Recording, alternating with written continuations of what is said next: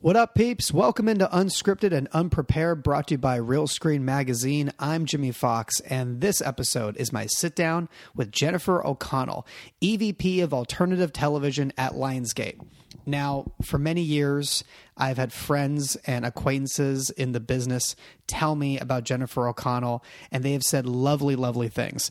This was my first time actually meeting her, and I have to tell you, it did not disappoint. She lived up to all the hype over the years. What more can I say? Jennifer O'Connell is a lovely, smart, amazing person, and I'm really fortunate that I got to sit down with her.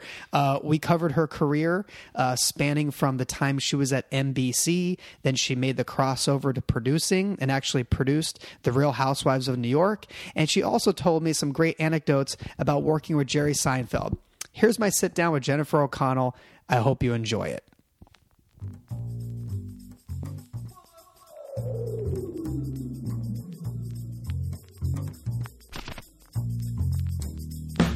Okay, so I'm going to start off with a theory I have that you may or may not find embarrassing. Uh oh. Probably not the best way to start things Oh, off, no. considering this is the first time we've met. But I'm gonna- just going to shoot it out you. You tell me your Okay. thoughts. I have this theory that if the reality TV business were high school and everybody in it had to vote on Homecoming King and Queen, it would be you and David Eilenberg. Oh my God. That's so great. I think you guys have the most I sterling feel so- reputations. I, that makes me feel, I want to cry. That makes me feel so good. okay, so you're not embarrassed by this. Oh, I'm definitely embarrassed, but I, of course, love every word you're saying right now.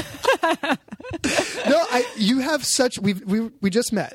yeah. and we just started re- recording like five minutes into having first met and i feel like i've heard about you from multiple people i've worked with over the years and much like david like i'm not even talking about business prowess producing talent or skill i'm just talking like as a human being you guys seem to have like some of the best reputations in the business of just people that others like to work with Oh, that's so nice of you to say. And I actually, David is one of my favorite people. Right. So to be in his, to be categorized with him, like that's an awesome king to be associated with. any other That's queen great. you would you would like to nominate that you think if not you that would be a worthy person to wear the crown listen, there's there's a lot of there are a lot of people that I love um, in the industry. I just Corey Henson has always been someone that I've just adored.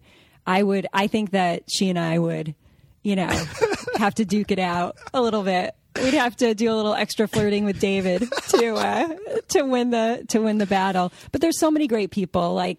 I'm working with Sharon Vong at CBS right now. She's amazing. Oh, she's great. Yeah, there's there's a, a lot of good. It's a hard question to ask you because you're a seller. So I there's know. a lot I'm of, like, oh yeah, oh my god, that's so bad. there's I a lot of just female, named, a lot I of just female named buyers. buyers. Yeah, a lot of female buyers out there that you need to list. Um, okay, but let me ask you in terms of your approach to the business and how you treat people and how you how you run your operation. Was there a mentor or someone specific along the way that you thought, okay, that's how I'm going to pattern my professional style after? You know, I think there's been um, there are people that I've definitely worked for and worked with that I've looked up to over the years, and then there's people that I've worked for, worked with that have taught me what not to do Yep. as well. So I think you learn equally from both. You do. Um, I think that, you know, sadly, there's a lack of many female mentors and people that you can look up to only because there's not enough in, in some of those kind of leadership roles. And especially when I started in 94, that's a long time ago. Now I feel like there's a lot more, which is great. Um, you know, Sandra Stern is an amazing mentor here at Lionsgate, but she just entered my life recently, Right. you know? So I think growing up in the business, you, I, I kind of had to, you just kind of figure it out as you go. And, um, you know, I really, I learned a lot about how to pass from a boss who was, you know, just like this wacky, lovable guy. This must be Craig Plastis. this has to be Craig Plastis. Ab- It actually is not. Oh, okay. But I will tell you some good things about Craig um, in my and my time at NBC, which was really interesting in the way NBC treated me when I was like having babies and stuff. They actually supported me quite a bit. we'll get to but that. we'll get there later. Yeah. So early, very early on, I worked for this like you know really fabulous guy, total like you know, Hollywood kid uh, at Family Channel, Steve Leon. Okay. His dad was Saul Leon, who was one of the original William Morris agents. Okay. And Steve had been in the business and knew a lot of people. And Steve, um, and I would tell this to him the next time I see him or talk to him, but you know, he he never passed on anything. and then ultimately, and people would, you know, get go crazy, like go nuts, and and they just wanted an answer. And so I quickly realized, and and then he, you know, he was great because he would just throw me and like make me and be like, "Can you handle this?" And Mm-hmm. and he was, uh, you, you need that sometimes, especially when you're starting out. So I learned how to pass to people who were so far above my pay grade, who were pissed off Who you know do not want to be hearing this from you. from me, the last person on earth. So I feel like that I always helped know. I, shape. I always, by the way, this this has not changed because I can always tell by the phone sheet uh, if I got passed on or not. like if if I got the call from X, okay, we got passed on. yeah, like it's done. Like they're on my phone sheet. Like this Yeah. is over. And if they yeah. didn't email me, oh, we got passed on. Yeah. Because if the phone call comes in, usually they like to deliver the bad news over the phone. Yeah. They're always fine delivering great news over email. Like If they Yes. can't get a hold of me, like they'll shoot me an email like, hey, we're going to do this. Give me a call. We're excited.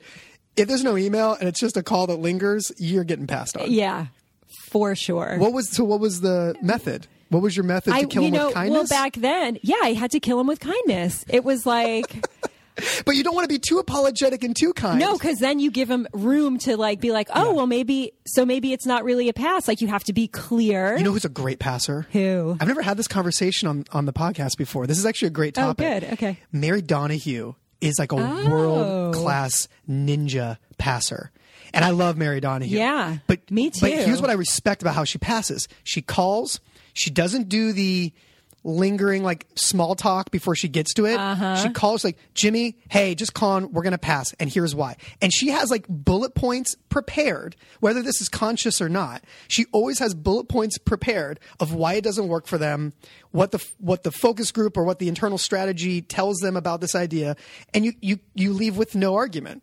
And that's how it should be. That's smart. But when you don't get any answer, it's like, eh, they just it didn't pop enough or whatever. You know, that's what what kills Yeah. you as a producer. Yes. Or if you keep me on the phone for ten minutes. That is what drives me I just I just want to crazy. get the news and get off and go Yeah, punch just a wall. tell me. Just tell me Yeah. so I can go drink. don't lecture me on why this is like a bad idea. Like, Yes. just pass and move on. Like Yes. you, you, you've just opened up ten minutes of your own day. If Yeah. you just say to me, "It's a pass. It's not right for us," or "We have something just like it," or just give me the one liner. I appreciate what Mary does. I think that's smart. It sounds like she doesn't take forever. I, I think I like her too because I think she's an honest person, and Very- I think very direct. At the end of the day, for good or bad, I think that's what I learned the most is just be transparent. Just be honest. You know what? It's so much easier. I think that there's a skill in, um, and sometimes I need to work harder on it than others in, you know, softening the honesty. Oh yeah. You I'm- know, I'm with you. You know, like it's sometimes I can be too blunt, Yeah, I get that. um, but I think, and that's something that you know, How do we do better at that?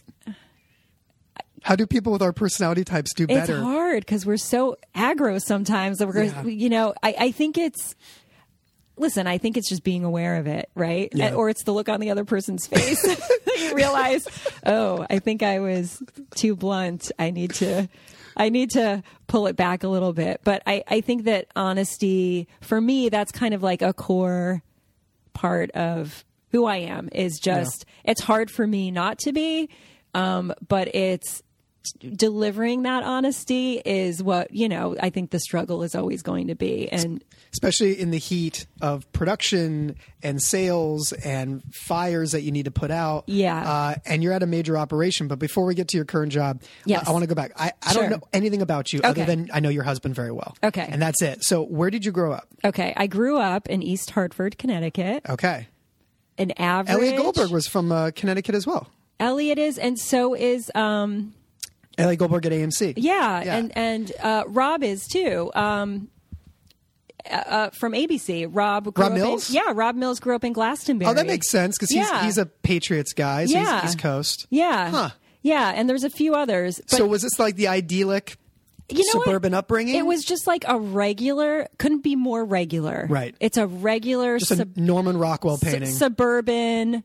not necessarily Norman Rockwell, because I feel like that is so picturesque and beautiful. We were Mm. like a regular suburb, you know, L- you know, grew up in a a nice suburban home, Okay. you know, went to the public high school. Okay. There was nothing there was nothing there's nothing special about where I grew up, not in a negative way, but there's nothing extraordinary. It wasn't like a, when I say Connecticut, a lot of times Yeah. people go, "Ooh, you're rich," and Right. like you grew up rich, and it's no, it was a very normal, you know, Middle class safe, existence. middle class existence with you know, parents are still married, three siblings. Oh wow. Uh, yeah, Where are you in the order? the oldest, Oh, okay. Yeah. A little bit of that drive, a little bit of that a drive. little bit of that older sibling Yeah. uh, syndrome, Yeah. probably on how you communicate with others. Yes. uh, it's all coming full circle. You, Yeah. Mm-hmm. you talked about high school. So, what was Jennifer O'Connell in high school like? I um it's funny. Were you the homecoming queen? I was not the homecoming queen. I think one year I was on the court. Okay. Whatever that means. You made the semifinals. I made the semifinals. I was I kind of floated If this was American Idol, you would go on the tour. I would go on the tour. I would go on the tour. Um, I hung out with everyone. I, d- you know, like I was very social and um, was academic in that I knew I wanted to go to college. So I knew I couldn't be such a screw up. I really needed to like get decent grades. I'm sure I could have gotten better grades. Okay. I once I hit sophomore year, I realized, oh, I I really want to go to college, and I know I, you need like extracurricular activities, and I am not an athlete at all. So, like by junior year, I started joining like all these like different random clubs. My friends were didn't know what was happening to me, but I knew to get to there, I needed to do that. And one of the one of the clubs that I joined was the local access TV news club Uh, so nerdy. so nerdy. Extremely nerdy. And I forced my best friend, Tanya, who now lives in LA, um, forced her to co host it with me. But basically, oh, you were on air. I was on air, but I had to write it and produce it and, and, you know, figure out who my guests would be. And, and it was because I knew I wanted to be in this business. You did. Well, here's the thing. There's a moment that I remember in my brain still being in high school. Two nerdy guys were in the library and they had a camera on their shoulder. One had a camera and one was, you know, talking about something with a microphone. And I thought, why are those guys doing that? I want to do that. Why do they get to do it? Oh, so it wasn't even a TV show per se or a film that kind of inspired you. It was just seeing guys around you at school and just thinking that seems interesting. I should be picking that up. Yeah. So I so I went up to them and asked them about it and they said that they had a And these are two guys that probably had never spoken with a girl before. So they- probably never spoken to a they're, girl. they're probably very excited. so I was going to get whatever I wanted out of this is 80s. This is 80s. This was the late 80s. so the- yeah. these are AV guys or in the is that 80s. yeah, late 80s. Yep. Yeah, so you coming over to them saying, "Hey guys, tell me about your camera club." I'm sure you made their year. So they told me it was they did the news for the high school news for channel 26. Mm-hmm. And I was like, "Great, I want to do it too." And they were like, "Okay, call this lady." Betty Cohen. So I called her, and the next thing I knew, my best friend Tanya, who I coaxed into this, was my co host, and we did some news. And then we were actually, and it was like So It the was rate like- of the girls in this club just doubled. Yeah, so we like we basically kind of like took over. Yeah. and then so we got in there and um, and we did our thing and we would interview our friends and then the local movie theater said they wanted us to um, review their movies Oh, for geez. them for free movies. We were like, great, free movies. So we would go get free movies and talk about them. We didn't know what we were talking about other than like, is it cute? Is it fun? Right. Like, I don't know what we said. But anyway, and we had big hair. Like, it was Yeah. classic. I'm like, trying to think of the movies in that era. It would have been like like Christmas Vacation came out I think in like 89 or something. Probably review- All right, so you move on to college. Where'd so I you go? moved on to college. So I went to Emerson College. So again, like, I Great school. great school, love it. I went there because I knew that there I knew what they did through a friend who was already going to school there. I was working at a restaurant and sh her name was Christine Cavalieri and she went to Emerson and I said, "What is that?" and she told me she's focusing on TV and film and ultimately she was going to head out to LA cuz there was a program out here and I was like, "Wait, that sounds like the school I should go to. So I that's how I heard about it. Toured the school and applied and got in. And But you said Kristen Cavallari. yeah, do you know her? Isn't Kristen No, Cavallari? Christine Cavallari. Oh, okay, sorry. Okay, I was like, Christine. Is this the girl from Laguna No, Beach? it's and no. That's Kristen, and much younger than us. Christine Cavallari. Christine Cavalieri. Okay, got it. Um, so she told me about this school. When I heard that this school brought their students out to LA, Oh, wow. regardless of everything else, I was just like tunnel vision. Yeah. I know that's where I need to be, and that's going to get me there. So I'm going to go to that school. So I did the Emerson internship program. Right. Um, moved out here. Was I, yeah, I guess it was I, I actually drove across country, and the first night here in, nine, in 94 was the night of the earthquake. 94 earthquake, Northridge Yeah. earthquake, sure. So I was, that was Wait, my who'd you, first drive, night. who'd, who'd you drive across country with? I drove across country with uh, three Emerson students. One is in the business in the business more than than uh, the other two. Jeff Raymond, who's a publicist, um, and then another guy, Zach, and and this woman, Allison, who lives in Boston. But we drove out. I had no idea what was happening. I'm from the East Coast. I thought it was like, uh, like I was like, "Do you guys live?" We stayed with friends who were Emerson alum. I was like, "Do you live Wow. near a train station? What's that great rumbling?" experience. And so we had no idea. So we lived off like the In and Out truck that was parked down the street, and you know, it, for a couple days. But it was it was crazy. Of course, like every parent's worst nightmare. um, but so I stayed and I interned at I had three internships. One at MTV, a game show called Trashed, Okay. which was one and done. Chris Hardwick was the host Oh, wow. and it was one of his earlier first, you know, hosting gigs This is before singled out. before Singled Out, Yeah. and it was basically a show where kids come onto the show, you know, answer trivia questions, and they bring their prized possessions, and if they get the questions wrong, we trash them. That's right. And then I did, so I, d- I interned there. I interned in Paramount TV's media relations department. Now, when you say three internships, are we talking back to back? You stayed out there a year and a half, or was this like every summer? no, this was um, one semester. One So we semester. had a semester. Three different internships during one Yeah. semester? How the hell? Well, you know, you do a couple hours here and a couple hou- hours there. Were you also going to class? And, I was going to class, but the classes are set up so you can intern. Right. The classes were at night, and then the kids would all have internships during what the an day. amazing program. It's amazing. I've never heard of someone having multiple internships It's- at once while in college. yeah, it was it was great, but it's like it it, it said it. So basically, I started in media relations at Paramount and did a couple days there, and then someone from the head of TV, Gary Hart, at the time was running TV at the studio. His assistant was like, "Hey, can I borrow your intern for like, you know, a couple hours every couple Right. days to file and like." buy fruit for Gary's desk.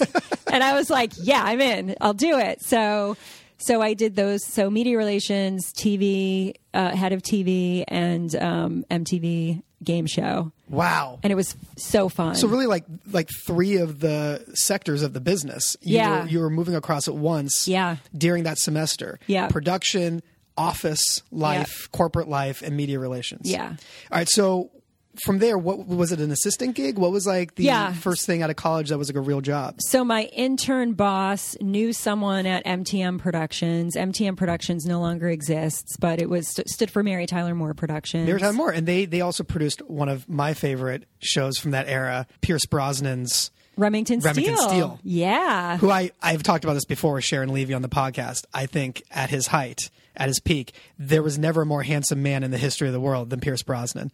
I will put I him think up that's a against fair- Pitt. that's I'll put- fair. I've had this argument with your husband. I'll put him up against Clooney. Just talking the 8 by 10 headshot, Jennifer. Just the 8 by 10 headshot. But I'll back you on that. yeah, Mary Tyler Moore production. It's amazing. So- That's, what an incredible job. So that was so it was we it was an interesting time because it what it turned into was more of a syndication company. Mm-hmm. When I worked there, they had one show on the air, Christie for CBS.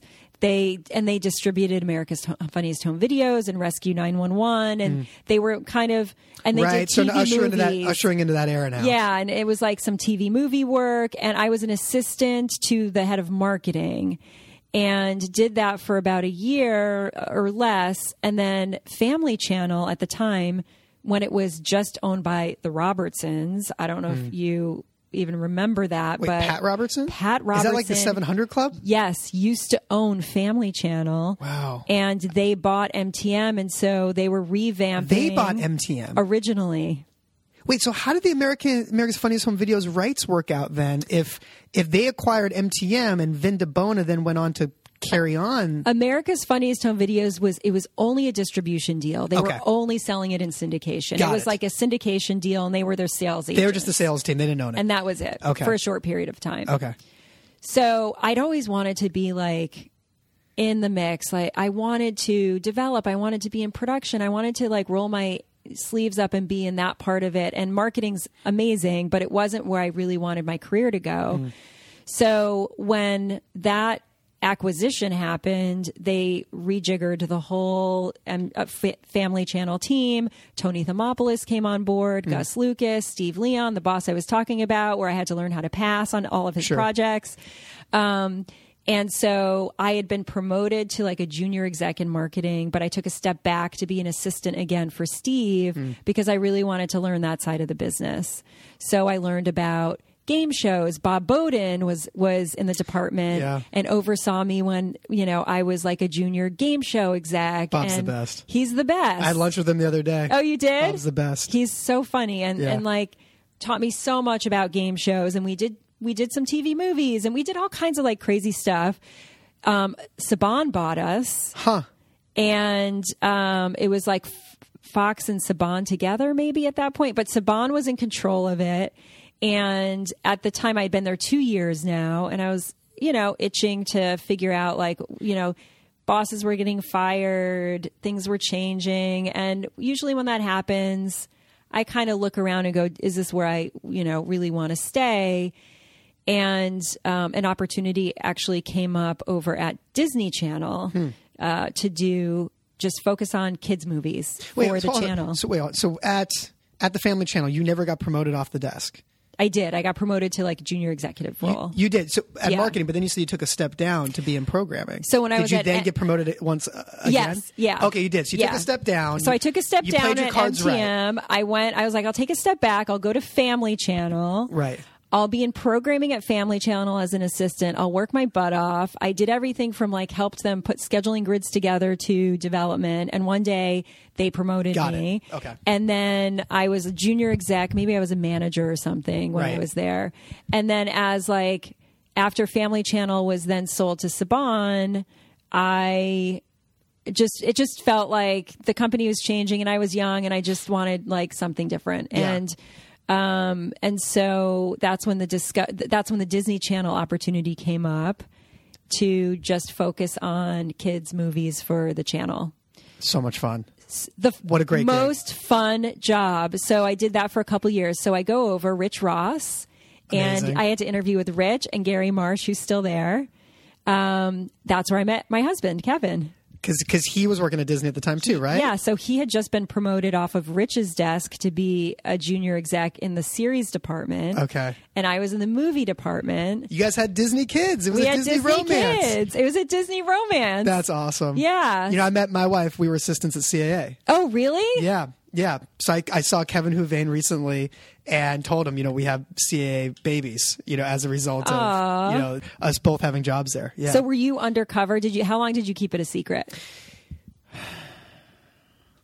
That's a good question. I'm trying to.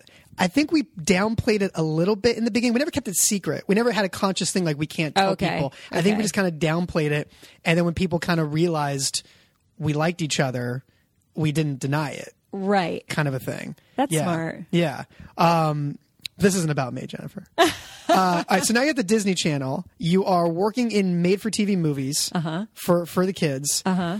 How did you get to NBC? Because you started at NBC doing limited series and and MOWs, right? Yeah. Yeah. So what happened was um, two years into Disney, had a great time, loved it. Kevin had left to go. It's so weird. Kevin left at that point. It became ABC Family, Oh, Hmm. and Kevin left Disney to go to ABC Family. So it was weird because I had just come from kind of that world and he was going into that world, but it was a whole different group of people by then. It was weird how much that network has changed Wait, over that the years. same network became ABC Family? Yes. Wait, so That's the original The origin. Saban network you just left that was owned by Fox, then later sold back to Disney, and that became ABC Family, Yes. which is now Freeform. Yes. That's so crazy. Yeah. So you guys literally switched seats. Yeah. Wow. Yeah. It was weird. I didn't know if it, I was like, are you sure you want to do that? But, you know, you got to you have to let him do what he Right, because wants to you, do. you knew the landscape and you knew the players involved. And it was a lot of different people at that point. It, it, it you know, it was it, there had been so much change that it was a different environment. So so did Um, you go straight from Disney to NBC? so I had a little pit stop. So everything was great at Disney. I loved it. It was having a great time, you know, g- going, you know, on the road for production, working with writers. I just loved every bit of it. Um, and there were no commercials, so I was making mini features in my mind, you know, it was it was a lot of fun. Um, a friend of mine started a dot com Oh. and Christy Kaler started a, a company called Voxy, V O X X Y, and it was geared towards teen girls. Okay. And they wanted someone to work on content for them. And what year is this? So this must have been 98, 99. does- Okay. Right? Okay. So- 98, So, like things are not things were- really going crazy yet, but, but things Den are starting had to pop. started, Yeah. and like you know, definitely people were moving into that. You know, there were the stories about the you know these big companies making millions and Right. you know striking it rich and and getting out you know before people early even and know how to young and- monetize it. Yeah, Because and- YouTube has not launched yet. right. right? Like we're not no, really living in that no. user generated And if kind it of did, area. it was so so It- early. It's just the traditional powers. It was like AOL and Yahoo. Yeah. you know, are kind Yes. of like MSN are like the players at that time. Yes. yeah. Exactly. So I thought, so my friend, you know, had this job opportunity, and I thought, oh my God, like, forget about traditional TV. How lame. I'm going to go join the Cowboys over here Yeah. and strike it rich at the age of 25 or whatever I was at the time. And um, so I did that for three months before I realized, wow, I really made a mistake. I love my friend and I love the mission, but the business, the the idea of the business was not, and the technology were not aligned yet. We're Mm-hmm. not where we are today, where you watch everything on your computer. Back then, it was like still postage stamp with like a lot of buffering going A on. lot of buffering. you couldn't even download like a, a photo your friend sent you. You Yeah. know, without without like waiting ten minutes for it to clear. And then it comes through, you're like, oh, yeah, Great. I waited for that. yeah. so I, It's still dial up.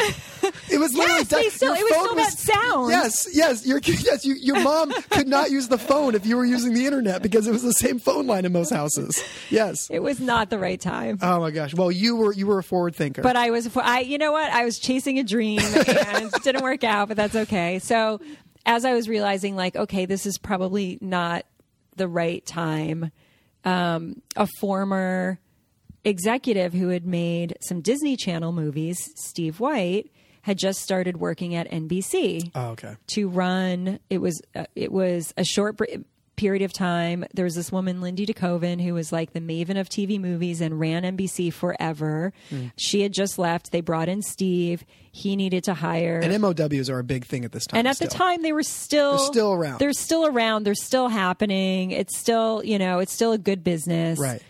So I go over. and So he invited me to go work at NBC, and it was great. It was so that's how I ended up at NBC. A, a producer that I had worked with at Disney Channel had brought me over, and I did. I was at NBC for seven years. Right.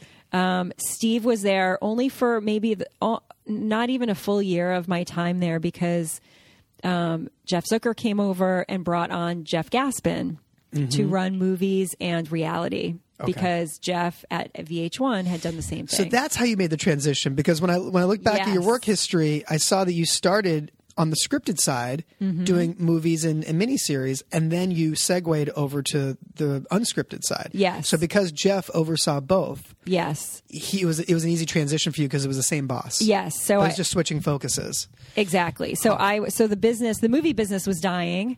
I had done a bunch of movies. really fun ones. A Muppet Christmas movie. I was don't think I didn't have that written down. I, I, I, from everything I flagged, I wanted to make sure to bring up that you did a very Muppet Christmas. yeah, Was that like a dream come true? it was a that dream bit- come true. Were you nerding out on that? I was nerding out. Like one day, I Where'd you shoot it? Did you shoot it at the studios we in sh- Hollywood? No, we shot it. We spent time there, but we ended up shooting it in Canada. Okay. Um, where at the time we were shooting, every movie was like up in Canada because What- of the tax benefit. What humans were, were in that? So, oh my God, there were so many people in it. Was that Um, Mi- wait? Was that um, Michael, um, the British actor? Was he? It was Scrooge. No, we it wasn't Scrooge. It was so it was we called it a very merry Muppet Christmas movie, and it was a little bit of um, It's a Wonderful Life. Okay. It was inspired by that. So basically, we got to see what the what the world would be like for the Muppets and the rest of us if Kermit were never born, Amazing. and it was so fun. The cameos are the best. The cameos. I was were thinking great. Michael Caine. That's what I was thinking of earlier. I Oh, Michael Caine, There is yes, there is yes. a Muppet Christmas Carol. And I, Yes, I he think- was in- I think yes. Michael Caine was in Yes, that. yeah. But but this was something different just for TV. This was something different just for TV. Um, oh God, I can't even remember all the cameos, but there were a lot. So at the time, Fear Factor was a big Yeah. was a big thing. So we incorporated Fear Factor into it. Like Ri- R- Rizzo the rat was being eaten alive on Fear Factor. If Kermit were never born, That's awesome. Scooter was like in a cage uh, dancing at a nightclub and um, and had fun with it. But it was I'm proud of that one because Gaspin was like I don't know like it's it was an expensive TV movie. He's like I don't know if we can afford it um, I was like, well, if I can figure it out, can we do it? And he was like, yeah, fine. So I went to international sales and That's I so was like, great. can you sell this? And they were like, yeah, yeah, we can sell them up at Christmas movie. Of course we can. Right. So he was like, okay, great. And, you know, and I love Jeff because he's always very understated, as you probably Yeah. know. Um, Nicest so, guy. Nicest guy. So a- after the show aired, he was like, I'm not sorry. I'm not sorry we made that one, which was a great compliment. Mm-hmm. That that he's not sorry that we did it. so, um, but anyway, I did, did that. I did 10.5, which was a big earthquake movie inspired by my 94 incident. Amazing. Um, Ma- the Matthew Shepard Uh. That's story. what I was going to say. The Matthew Shepard story was a big, big Yeah. movie at the time and a huge story in America. At the time. Yeah, Yeah. huge story, and I'm really proud of being a part of that. Um, and then So you go. So you go from the Matthew Shepard story to the department making Fear Factor. Uh, at the time, what else was there? It was Fear Factor and Apprentice, Apprentice. and then Biggest Loser. Dog eat dog. So the biggest dog eat loser dog. started when I moved over. So I went to Jeff and I just said, movies are dying. I, I need to do something else. I'm, I love watching reality TV. If you want me to help out in any way, let me know. And he said, I need to hire someone full time. Just do that instead. Okay, so I want I want to get into the there's a, there's a there's a phrase in, in football they they call it a coaching tree, and it's when you look at other head coaches that rose by being on one particular coach's staff. So like Bill Belichick, they always talk about the Bill Belichick coaching tree, and so many people that worked for him have gone on to be head coaches in the league or elsewhere. Same with Bill Walsh. I feel like there was a kind of like a executive tree at that time at NBC with so many Mm-hmm. people that were there that went on to do amazing things. Who who was in the department at the time in your seven years? Who was there? I mean, already Gaspin, but Gaspin, Craig Plestis, um, Jamila Hunter, Jamila who's Hunter. a huge star. yeah, and and Huge star. One of the should be homecoming queen. Jamil Hunter's awesome. She's awesome. She's at ABC now. yeah, running comedy. Yeah. So happy for her. Was Meredith R there? Meredith R. So now running Universal Meredith R Alternative. was an associate when she started. Oh my gosh, yeah. Well, so was Jenny. and Jenny was an Jenny intern. started- started Jenny as an wa- intern. Jenny was an intern. Right. So those two have gone. yeah, Meredith really runs far. Alternative Universal. Jenny now runs development under Yes. the network group at NBC. They're still there. Yep. Uh, Jason Dinsmore. Dinsmore, who runs CMT programming. Yep. It was Jason, Jamila, Meredith, Jenny, That's a strong. myself. Oh, Mariana Mariana F- who? Flynn. I didn't know that. Yep. Really? Yep. Mariana was at USA and then was brought over to NBC to do USA and NBC Alternative Wow. as a junior exec and uh, What a rose, group. rose the ladder. What a group. It was fun. We were good. All right, so Biggest Loser, Uh huh. So then the first show that Jeff gave me was Biggest Loser. and you've never done unscripted. Never done it. Never done reality. No. So you came in though, and you were totally open and willing. You were a fan from having watched shows. Yeah, I just loved watching those shows. I loved watching The Apprentice. I loved watching Fear Factor.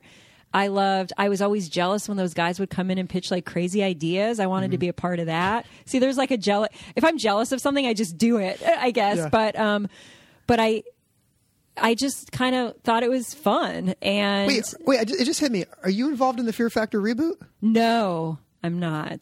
Just sadly. because Kunitz he has a deal here, Has but a- Oh. it's all Endemol controlled. got it.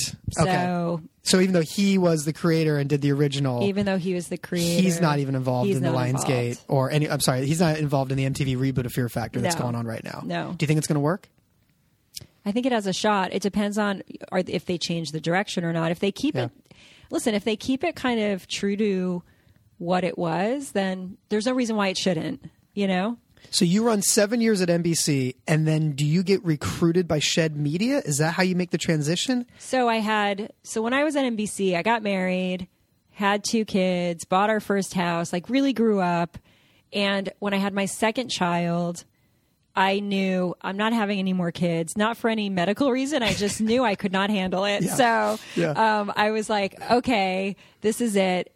I need to enjoy my second child because after the first one, I came back to work like immediately. So, So you went to the selling side. so well, That was taking your foot off the gas. well, it yes, because there's more control, but I didn't go immediately to shed. That is true. You run your own schedule. yes, Yes. There's more flexibility. Like you can, I more maybe- pressure. a lot of pressure. Yeah.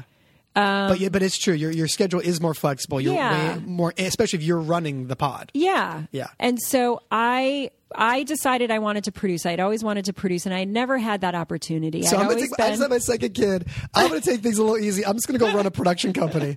And was it a startup? Does Shed already exist? So they were Ricochet. So I was basically That's right. I started I I produced a pilot for NBC and I decided I just didn't want to come back. I was feeling like that middle manager horrible feeling where you re- wake up and go, am I making a difference in any at anything? Mm-hmm. Am I just shuffling other people's ideas around? And I Mm. was just done. So, and it wasn't negative. They actually like they let me take 6 months off. I took a year and worked part time. They were amazing, but I just Oh, yeah, you were knew- talking about that earlier. So when you had the Yeah. kids, NBC was really good to you with they were really good. They were Maternity really leave. super supportive. They they were like, great, take work for a year part time, no problem. Wow. They were re- like, I can't, I don't, I- I'm so lucky. They really did not um, stop me. They encouraged me, and and then at the end of that one year, it was kind of like, okay, the year is up. Am I coming back full time? Got And that's it. when I was like, you know what? I really love this producing thing. They let me produce a pilot. And then I decided I still don't want to, even though it didn't get picked up to series, I still really liked this side of it. It was so creative. And um, now I can work with people everywhere. It's good you also got your first taste in getting passed on. Yeah, that's no fun. When you make the That is pilot, not when you fun. make the pilot and get passed on. yeah, yeah. that was not good. so what was Ricochet? So Ricochet um, was a British company that created Super Nanny. Okay, in the UK and they were selling it around the world. They sold it to ABC and that was the Trojan horse to bring the company to the US and to LA. And so Super Nanny was kicking off so much cash that they were like, "Okay, let's let's stay here. Let's build a presence." They had Nick Emerson who was one of the co-creators of Super Nanny move to LA um, to oversee that show and try to help create something here. But he didn't really know that many people. So they were looking for a senior executive to come in and help Got it. him build the business. and that's where you came in. And that's where I came in. So I met with them. It was a general meeting. I had no idea it was an interview. I thought, like, I'm just meeting these UK producers. Maybe I could, like, partner with them on a project here or there or whatever. Hmm. But I realized it was cool. It was, it felt like a startup. The office space was gross. uh, they had like one receptionist who would like call out your name over the loudspeaker when you had a call. and was the production- so bizarre? was the production infrastructure at that time just the super nanny production infrastructure? It was, so it was Super Nanny. They had just done a show called Fat March that they were editing for ABC, okay, which was in, based on another UK format that they had. Okay. And then they had just sold and they were setting up production for Manhattan Moms, which became Real Housewives of New York. that's where I wanted to get to. yeah. Okay, so it, when did it become Shed though? So it became Shed when um, Shed Media in the in the UK was its own company that started buying up a bunch of other UK companies, and so we Oh, were so- so, so- we were taking like 2020 and Wall to Wall and all these other companies in the UK. We were taking all of their formats and selling them here, and it was getting confusing to the marketplace. Right. So we just decided if we're Shed US, all of those are just going to be labeled Got Shed. it. So here. Ricochet was part of like a family of, of British production companies Yes. that was owned by Shed. Yes. So then they just labeled it Shed US. Yes.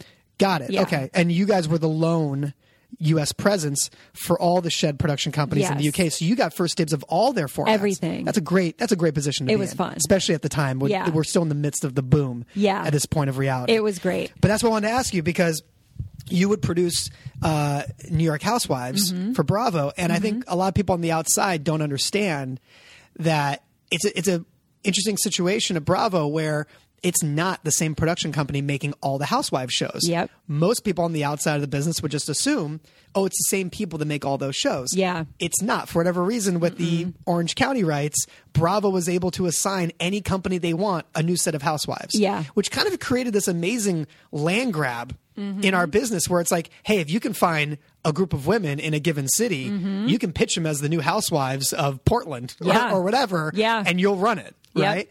So you guys had a project that was the moms of Manhattan. So it was Manhattan Moms. Did you de- develop and this? I did not develop it. I inherited it on my first day of, of work. so they already found the, some of the they women. found some of the women. I show up at work. Nick Emerson was on vacation and was like, "You're why don't you you know the Bravo people from your NBC days because we were all part of Right. that same family. Why don't you run with this show?" So he's on vacation, totally out of touch, and I get a call from the network. We need one more housewife. You guys are starting production soon and you don't have that last housewife. We said we wanted someone young. We said we wanted someone hot. Where is she? Like threats of like shutting us down, which at the time for Wait, but me was it already a ghost series? it was a go series, but it was still an incomplete cast. Which only happened then because that does not happen anymore. Does not happen anymore. No. So it was like, okay, like we are expecting you guys to nail this last person and you need to do this because we that's what we expect. So I start my first day Insert Bethany Frankel? insert Bethany Frankel. Wow, what a great what a By the way, this this should be the MOW. that should be the MOW. What a great entrance for that character. Yeah. So Interesting. so Bethany, um, I had been a fan of. She was already in the mix, but Bravo had previously rejected her because she was on the Martha Stewart Apprentice.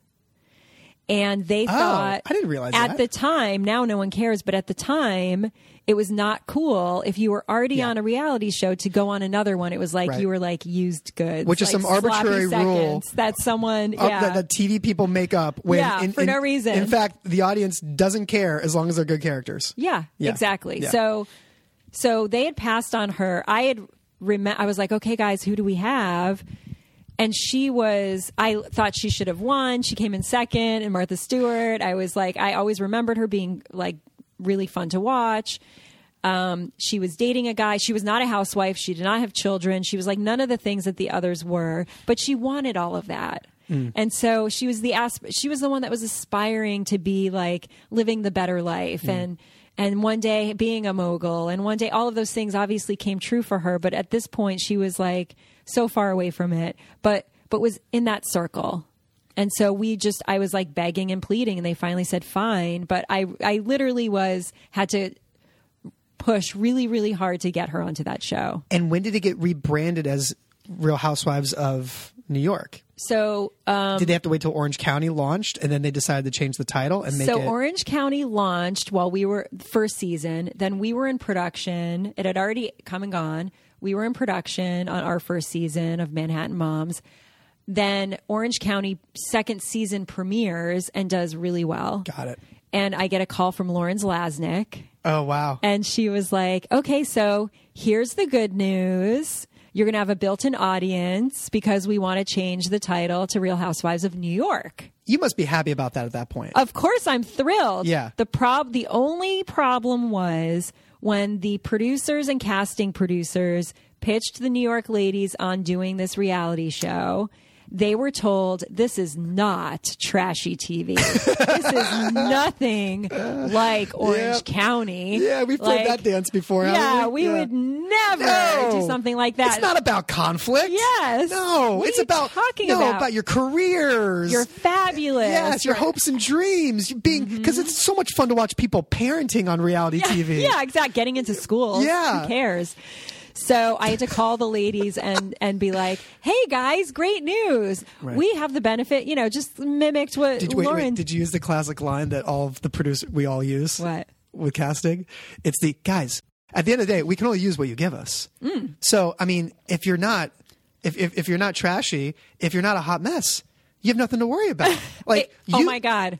If I could tell you how many times I've said those, words, it's embarrassing. Right? It's a line used 'cause It's You get embarrassing. cast members in reality TV all the time. They're like, "Well, Jimmy, like, is this gonna be like Bad Girls Club? Like, I, is this gonna be Jersey Shore? Like, I don't want to do them." Like, are you Snooky? No, you're an upstanding individual. Like, You're you are a respectable human being. Like, you are gonna be you, and I can only use what you give me. oh my god! Which is true, by the way, but It's of course true. they can't foresee that conflicts are going to arise when they hate somebody in the house. You know, And we've chosen them because they're interesting, dynamic Yes. personalities that would never sit there like a wallflower. yeah. And by the way, nobody ever comes into any situation and says, "I want to be the dramatic one on the show." Yeah. right? And and usually the most dramatic person is not self aware that they are the most dramatic person. No, that's very true. Right. So of course they're going to say that. Yeah. So those words, yes, Um, Incredible. Those So words were used. overnight, like Shed Media is now like So now we're hot. the doc because- business is now going to the boom doc for you. business was insane while we were there i've like we would walk into meetings with cast and get pickups like Yeah. we so hollywood exit so i should start actually after housewives we tried and dabbled with like other cities and Right. not very we didn't try very hard a lot of people were doing it um, and and we just thought i you know what truthfully i don't think we thought that these many cities would ever be picked up by bravo Right. i think we thought it was like maybe there's one more Yeah. you know maybe like new jersey we were like oh someone else is doing what we just did Hmm. interesting Fun fact: Yeah. Nina Diaz, yeah who show ran first season of Jersey Housewives, and it was like amazing. That's why we hired her to do Mob Wives, and she was our showrunner on Mob Wives. And by the way, was one of the greatest showrunners ever. and now is like the head programming person, like at VH1 MTV, Nina Diaz. yes but like that's amazing was like was one of the hardest working best showrunners who's now a buyer. she But she did Housewives of did Jersey, and that's why we such hired her. an amazing job Yeah, on jersey right. Um, Yeah. amazing Yeah, I think she also created uh, my super Sweet 16, 16. wedding when she was Yes. in house at MTV too. That was also an amazing show. that She's I evading hope this they're podcast. I bringing. want to get her on. Sh- But I- why? I, think I need to fly to New York to get her. oh yeah, Yeah, yeah. it's An- worth it. Anyway, so y- okay, your okay. business takes off. Okay, so the business takes off. We do basketball wives. Yep. We do hit. baseball wives. We do um, It's a Brad Brad football world. wives. We yeah, and basketball wives still huge. Bethany spinoff. Wait, can we Bethany talk about can we spinoff. talk about the Bethany thing for a second? Yeah. Mm-hmm. Because I've been told that because of Skinny Girl Margarita Drink, which was Bethany's product and she sold, and and a lot of it was marketed on the show, Mm-hmm. because of that model Mm-hmm. for marketing your own individual project outside of the show's ownership Mm-hmm. that now deals have been restructured on a lot of these casting deals that if you, you do anything in the future license anything like we get a piece of it as the network Yep. It's because of that. It because changed we the did- industry. We did not have schmuck insurance. You Yeah. know, we both the production company and the network really helped create that business. We Yep. and and continues to to enhance her business because if you watch New York, yeah it's still plugged every every episode. It's right plugged. so now networks and production companies Yeah. will take like a, It a hurt. royalty a fee Yeah. on anything you merchandise or build as a result Yep. of this that is marketed as a result of the show Yep. Yeah. change the business Change. What's also the interesting business. Mm-hmm. is it's interesting because Bravo and E are sister channels. And what I saw at one point at Electus was I'm not going to name the producers or the players involved, but Joy Mangano, you know, who d- the Jennifer Lawrence film Joy, Yeah. you know, who created like whatever the, the mop thing, mop thing, QVC or whatever Yeah. HSN Squeegee. I should know. My brother produced the movie. it's a great movie. uh, he they went into E years earlier to pitch a reality show about Joy and her family Oh wow. and it blew up because E wanted a piece of all of her merch and products moving forward. And she said, Even though Mm-hmm. "No she'd way." already been like a multimillionaire and launched her business, this was like three, four years before Yeah. the movie would come to happen. think there's a and the difference. deal and the deal fell apart. Don't you think there's a difference though between someone who already has a very successful business Yes. and someone who is just launching something new and it's in every single Yes, because the only think there's reason a you're difference. making a show with them in the first place, if you're Joy Magano, is because she launched a Because she's successful Joy. business. Yeah. like that's why you want to be in business Yeah. with her. It, it- it's It got a little crazy. It got a little should be- It paranoid. should always be like in any negotiation: who needs it more? Yeah. like when it was New York moms or whatever, moms Yeah. of Manhattan. The women needed the network more than the network needed the women. Right. At that point. Yeah. So they should be able to make whatever deal they want with the women and the women can pass Mm-hmm. or not. But when it comes to Joy Mangano, networks are chasing her She because doesn't need she's them. already arrived and has an Yeah. amazing story. So yeah, she sh- you shouldn't get a piece of her pre-existing business. Yeah, I agree. Uh, but Bethany Frankel changed the game. So you go on to Core. Yes. Okay, I'm so confused. Like when I did my diligence on Core and everything, because I, I, I, you know, I've been off in my own little space for a while. It's like, you know, Apollo and Endemol and Shine and 21st Century Fox, but you were brought over to launch Core. Was Yes. Core when it started when you got there? Was that just private equity backing Yes. that as a true startup studio? Yeah, so it was private. So Apollo backed the company. They had bought the company. They had bought 19 Entertainment. That's right. Mark Graboff was brought went over to run Core. Who you knew from your NBC who I days? knew from my NBC days. Right. So then Mark called me and said, "Do you want to come over here and help me launch Core?" And at the time, I had been at Shed for five years. Warner Brothers had bought us. Things were changing, and it was just not where I wanted to be at that time. Not for any re- it had nothing to do with Warner Brothers, but there were a lot of changes happening. So when I got that call from Mark, I thought, you know what? It's interesting. It's something new. At Shed, I did help grow that business. That was fun. I enjoyed that. This is the same thing, growing a new business. Um, because of 19, you know, 19 controls the, the format to um, American Idol. Idol, and were they also they were also a management company and a management company. of the talent that would come Yes. out of Idol as well. Yes. Yeah. And then they also had so you, the, a co-production with Dick Clark for So You Think You Can Dance. But they weren't the physical production company. No. That was Fremantle. uh, Fremantle did physical production on American Idol, Right. and then Dick Clark did physical production on Dance. So 19 were rights holders and producers that made a fee and a lot of great back end money on international and, and owning rights. yes.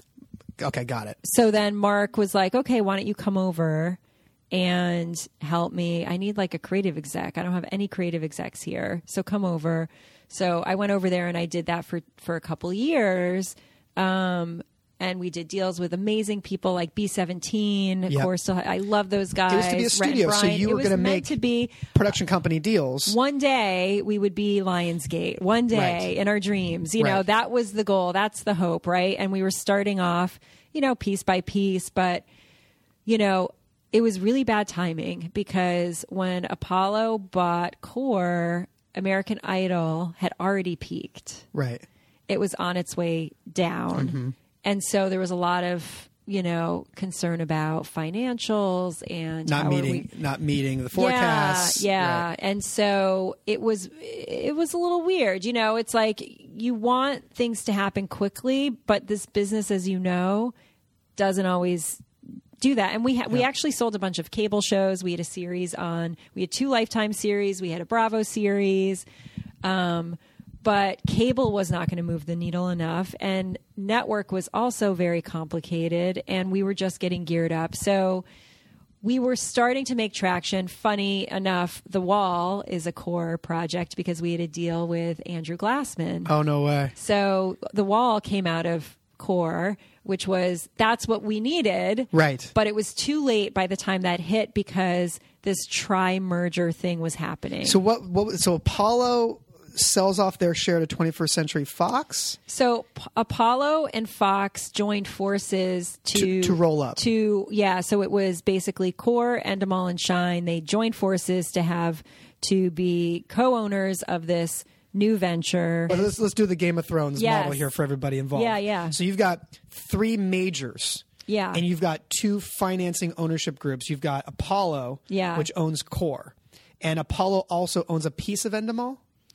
No, well, in this New Deal, they they But- were, but they were. originally- but originally, they just oh, had- oh, they bought a lot of their debt, Right, right. They, had, a, a lot piece of, of, their it, debt. right? yeah, they had a piece of it. And 'cause they- 21st they had a lot of their century debt. owns Shine. yes, So merger talks happen between Apollo Yes. and 21st Century. Let's put our three companies together. yeah, Now you've got Charlie Corwin, Chris Abrego Mm-hmm. running Endemol at the time.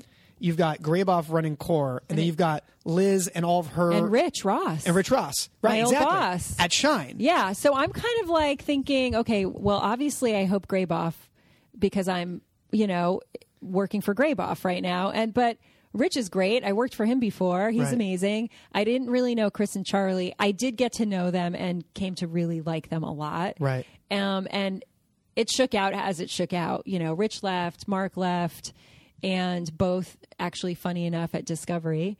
Um, That's right, yeah. yeah, they ended up in the same place, working working together, and and really, I think enjoying working together. And I'm sure they share war stories.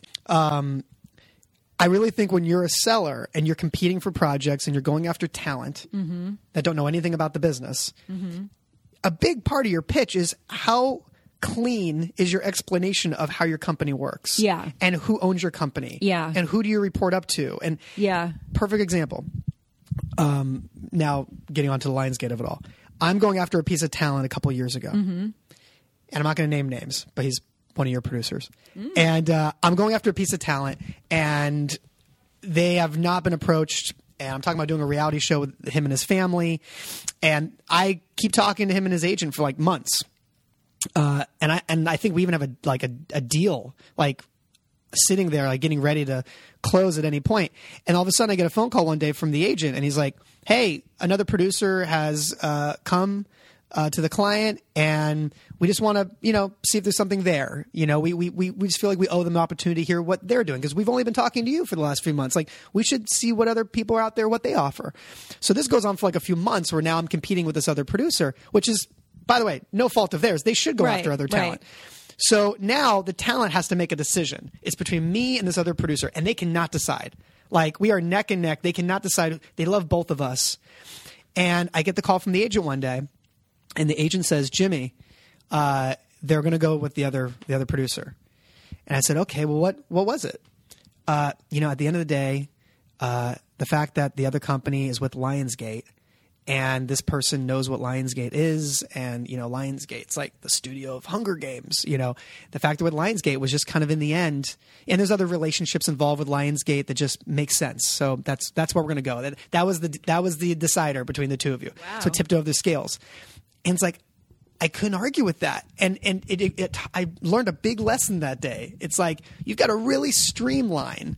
You know, Yeah. if you are a production company within a production company within a global production company, you got to really work on what your pitch is when you're competing for talent. yeah, it's hard. And it's I learned a like- valuable lesson at yeah. that point. Yeah, Well, because even though I have nothing to do with the Hunger Games or La La Land, right. they're hot movie. They're the hottest movies, Right. And to say that we are, this is where I work, Right, when you're calling Mama's Bake Shop Yeah. in Vermont to, to score a reality deal with Yeah. them, you're dropping those names Yeah. to get them to call you back. Yeah. Yeah. Yeah, it's definitely helpful. Yeah. Anyway, Definitely. So it was just, just a little Yeah. little story that I thought makes sense Yeah. for any sellers Well, out that- there. that's cool. You just got to That's- know. You just got to streamline your pitch and make it as You simple do. as possible. Yeah. Um, Lionsgate. Yes, You came in two years ago. it'll be two years in September. Lionsgate had already had overall deals, production companies in the portfolio. Yes. What was the charge? What was what were they saying they wanted you to come in? and do? So I think that Lionsgate had been in this business for a long time, frankly, but it felt like they were dabbling more than having a strategy. Right. So, um, and there were, you know, Eli Frankel, who's amazing, has been, you know, had a deal here for a few a few years while, before I yeah. started. A while. Um, Dave Kaplan had a deal here you Still know does. others over still does over the years others had but there wasn't someone who was really focused on scripted is such an amazing huge play for the company that that had most of the resources and time and attention and um, you know Beggs and Chris are all over that and Sandra is all over that and I think it was like okay but on the uh, Mm-hmm. unscripted side, who's really setting the strategy? Who's really you know, helping us figure out how to turn this into a business. and who's actually lived in the trenches and who's done this. in unscripted Yeah. to communicate properly and Yeah. know what's a good deal, what's not a good deal. Yeah. You know, and who is a person I should make a pod deal with, who's a person we shouldn't make a pod deal with. Who Any- knows all the buyers in that Right, world? Right. Yeah. So, and there was a guy here, um, Brian Tannenbaum, who worked on Sandra's desk since he was in college, Mm. and um, he has worked his way up to VP and had been basically like doing it all, spinning plates Wow. himself for a, a year or two. Just on this, but had been working in scripted and everything else. It kind of like Right. r- risen in the ranks um, on, from a business affairs side and then was able to kind of get more involved in the creative in unscripted and then when i came on board you know we we expanded we hired a couple people head of production but you know lionsgate is a lean operation Mm. and and even though we're a big company we operate like we're still hungry Yeah. and and i love that and and we all kind of work well above and well below our pay grade you know and and like when you're working above it it's exciting and when you work below it you go well i'm also working above it so Right. i'm just going to be okay with it um, but it's y- you know it's it's dynamic and lean and you know so i came in and had to look at okay who are these deals and what are we doing and what's working out there right now and what should we be focused on and you know we have a- an amazing distribution arm we should really be doing more formats that we can distribute around the world because we have that capability and those are the projects that are going to move the dial for us in our business um, docu series are you know listen it was my bread and butter for a big chunk of time um, made so many but those are harder and harder to actually launch and like turn into a Yep. meaningful business yep. um, so you know we've you know we're really just looking at what's exciting out there and and what feeds the beast here Well, and tell me, tell me about the model because I, I, I've, I've talked to people on the side. I've tried to try to get an explanation Mm-hmm. of how the model works with the pods and everything at Lionsgate. Is it that you guys have overall deals and the pods take take that overhead? And rent their own office space and have their own edit bays and run their own production? Is there a shared production hub that all the companies share? Is it some invest? Is it some investment in the companies that you own a piece of, or is it just overalls? Like it's Explain all how it works. we're we're all over the place So you right guys can now. make any kind of deal. we can make any kind of deal so you and- could acquire a pre-existing company and just own a piece of it. Yes, like Pilgrim. Like when Pilgrim. I and and you know they do their own thing. They're on their own island. They have their own operation. Right. Um, you know, Craig does you know what he does so well that we leave him alone. Right. And I don't think he would have it any other way. I don't think he would have ended up selling to a, a company. And, and it's not 100%, but it's a big chunk of his company. Right. Um, I don't think he would be working with a company who wanted to control what he did. Right. He's not that kind of guy. Um, and why, anyway, he's so successful. Let Right. him do what he does best. So that's one type of deal. And then we have our pod deals, which is, you know, they get paid. We recoup. They, you know, they have a development exec. They have Right. an assistant. It's, you know, it's a. Do they have their own bays? Do they have all the production? They have to have the production in house. So one of the things that uh, we're working on and building Yeah. here is is creating our own infrastructure for that for Right. equipment. Um, a couple of the pods did start that business before I started Right. working here, so I can't tell them not to use the edit bays that they have already purchased Right. or you know have a sweetheart deal with with a company. Um, but that is definitely m- moving forward. Part of the plan is Yep. to to build that out to create better margins um, do deals with producers who are really amazing at what they do um, you know and really focusing and, and pivoting everyone on you know what are the form how can we create formats that can travel well, look, it would it would make it doesn't make any sense for you guys not to have the in-house production capability Yes. and post capability. yeah When you think about your guys' core business, Yeah. of being financiers and being a film studio, a TV studio, where you have all this production people and lawyers in house and know how to paper Mm-hmm. and make those deals and run your budgets and oversee your budgets and oversee post. It doesn't make any sense not to have Yeah. the same capabilities in unscripted. Yes. Yeah. Yeah. So we're so we're building it out, and it's and That's it's exciting. been great. And we have, you know, kicking and screaming on Fox. Right. We have Candy Crush coming up this July. That's on right. CBS. That's right. Oh my Ten god. episodes. Who's hosting that? Mario Lopez. Mario Lopez. Oh, It's like the perfect summer family show. Yeah, it really is. You know, it's like we did, you know, we did some fun episodes too, some really promotable episodes, but um but it was it was fun. It was the kind of show that everyone brought their kids to Yeah. to the stage to check out while we were doing it. what night? What night of the week is it going to be on? Sunday nights. Great, great, perfect. Nine o'clock. Sundays right in out the of- summer? Sundays in the Awesome. summer out of Big Brother. That's great. So you've got that audience building, you know, building, and then you have, um, and then it's summer. It's nine o'clock, so it's dark, but it's not like that late yet. Yep. And so it'll be on the TV. And Kids don't have school in the morning. kids don't have school, and you don't, you know, and it's, you know what? T- It's so complicated right now in the world, so hard that like a show like this is so refreshing. It's just popcorn. The wall. The wall.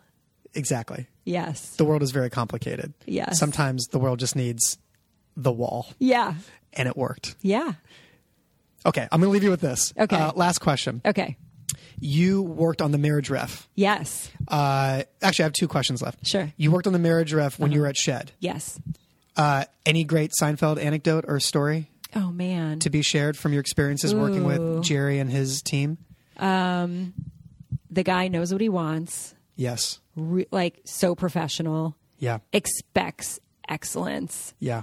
Like we had a we had one of our early casting sessions with him where he was just like, "You guys don't get it," and I was like, "Oh my god, I feel like." I'm the worst human being in the world. But it wasn't a feeling of he's being mean to me. It was a feeling of like, we, he's right. Yeah. We didn't get it on this one. We need to do better. That's the worst feeling. it's the worst feeling because you're like more you're like harder on yourself than you are on Yeah. you know but but i think that what was cool was he just demands excellence and that's it bottom you know and we all should Yeah. but like the guy he's done it he is excellent like that was you see why he's so successful Mm-hmm. because he's not afraid to say what he thinks You know what's also interesting is I had a friend who works in distribution, and uh, they bid on the rights Mm, to that. mm-hmm, They bid on the rights to distribute that show, and he went in and had his meeting with Jerry.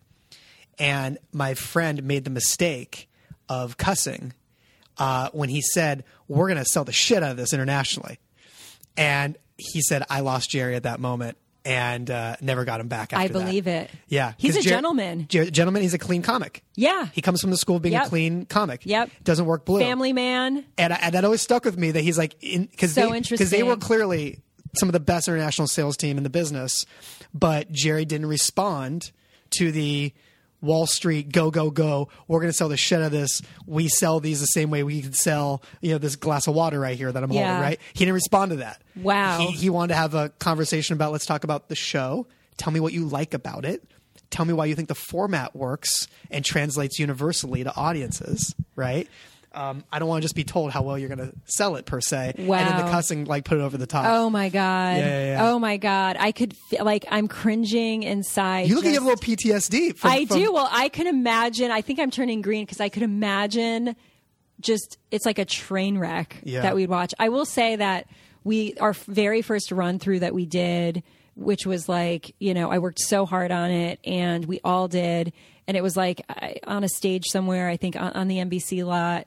We finished the run through, and it was messy, but it was good, and it, we were learning uh, Yeah. how to put the show together.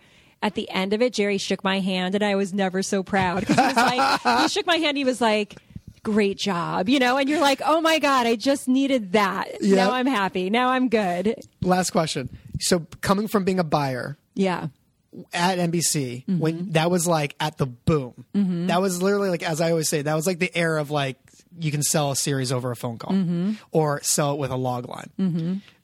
How drastic and how crazy is it now to see it where you're at at Lionsgate on the selling side? H- How far have we come from what will actually move the needle to get somebody to buy something from what you saw at the time at NBC? Like how easy was it to sell when you were there at NBC? so looking back? easy, so easy. It is so hard now. right? It's so what would so, give me a second. hard. what would someone the minimum somebody would need in a room back then when you were at NBC to actually sell something? Like, what did somebody actually bri- bring into a room at that point? One time I was at a retreat and your old boss, Ben, walked into a room, put his Emmy on the table, and pitched a show without paper, without anything. Yep. And we were like, okay. And it was a Go series. And it was a Go series. It was, um, What was the name Try to of think it? what Reveille series that It- would have been. it was not the, the- restaurant that preceded. no, it was. um You might have been there. It was the identity one. Was it identity? Oh, Identity. Yeah, Yeah, identity. Where like Identity. you had to guess what people That's right. were. I or- remember that. That was the one. He walked in and he was just like, "Here's the idea," That's so funny. He and we were brought in like, the "You're Emmy. amazing." Okay. so he was an invited guest to the NBC He retreat. just showed up. he knew about it. I'm sure like Craig told him. Where was the we were. retreat? I forget. We were like in, uh, we were some, I feel like we were at a restaurant somewhere. okay, so this maybe. wasn't like he didn't drive up to Ojai to come grab you No, guys. no, it was in Like, town. It was in good town. chance Ben but was he just- like put his Emmy on the table, and I was like, we were like, okay, There you go. you're the best. There you go. That's what that's what the business used to be. Yeah. Now oh my god the sizzle reel the big celebrity name the um the proven track record or ip Yep. Ratings reports, if it's a ratings format. reports if it was a format like there is so many hoops you Yep. need to jump through um, but i get it because there's a you- lot out there Do you think there's merit in the fact that it seems like we're only buying for Hollywood high school these days, in that you have to have a big name celebrity attached either as a producer or on camera? And I get the on camera more than producing, but you can always cast a great name if a network really wants to get behind Yeah. a format. So don't you feel like in some ways it's kind of a cop out that Yeah. this is going to sell because X celebrity is already on board? That doesn't mean the idea is necessarily better than the last 10 ideas you've passed on. It just means Yep. this is the one idea that has fill in the blank A-lister next to it. you know what? It's silly. And I think it's really because whoever has to sell it up to the very top, Yeah. it's easier to walk into that room Much easier. and get it pushed through. It's really about the internal pitch. It's about the internal pitch. And if you can say that X name is attached to it, it's just easier to to make it happen. Do you think the audience cares if a celebrity is a producer? No, I don't either. not at all. I don't think if I'm a, if, I'm thinking I'm talking broadcast. Yeah. cable maybe, you know, because you don't need a the the the ratings bar is a little lower. Yeah. but for broadcast, if I'm in Iowa coming home from a hard day at work and I, it's nine o'clock now and I'm going to crack a beer and turn on the broadcasters. I'm not flipping over to X channel just because No. so and so is producing and not on camera. No, but what it will get you is marketing dollars that Out of the network. Out of the network, That's right. because there's pressure. Yeah, that and- this and the big PR and name the is going interviews, to be yeah. a little annoyed, Right. If they've signed up and like it's not getting promoted, so Yeah. at least you know maybe that person in Iowa doesn't care, Right. That someone's attached as an EP, but at least they know about They'll it. be aware of it because they'll be of it. aware of it because the network has the added pressure to actually have to promote it, which Yeah. is which is really half the battle right now. It's really tough to get the messaging out to to everyone. But yeah, I mean, I think it's it's a little silly. I see why and how we're, we're where we are. Yeah. Um, I have to say, I'm super excited about kind of all the digital players out there. I think Mm-hmm. that's opening up a whole new world, which is the bright ray of sunshine when things get tough and we go, God, it really is hard to sell. You know, there's every day a new a new platform becomes available. It's just about figuring out, okay, how are we making money? Right. Can we make money off that platform? Um, and is it worth it? But um, Right. for a lot of them, it is, Yeah. which is great. the wall. The wall. Thanks for doing this. Thank Appreciate it. you. Thank I hope it was you. okay.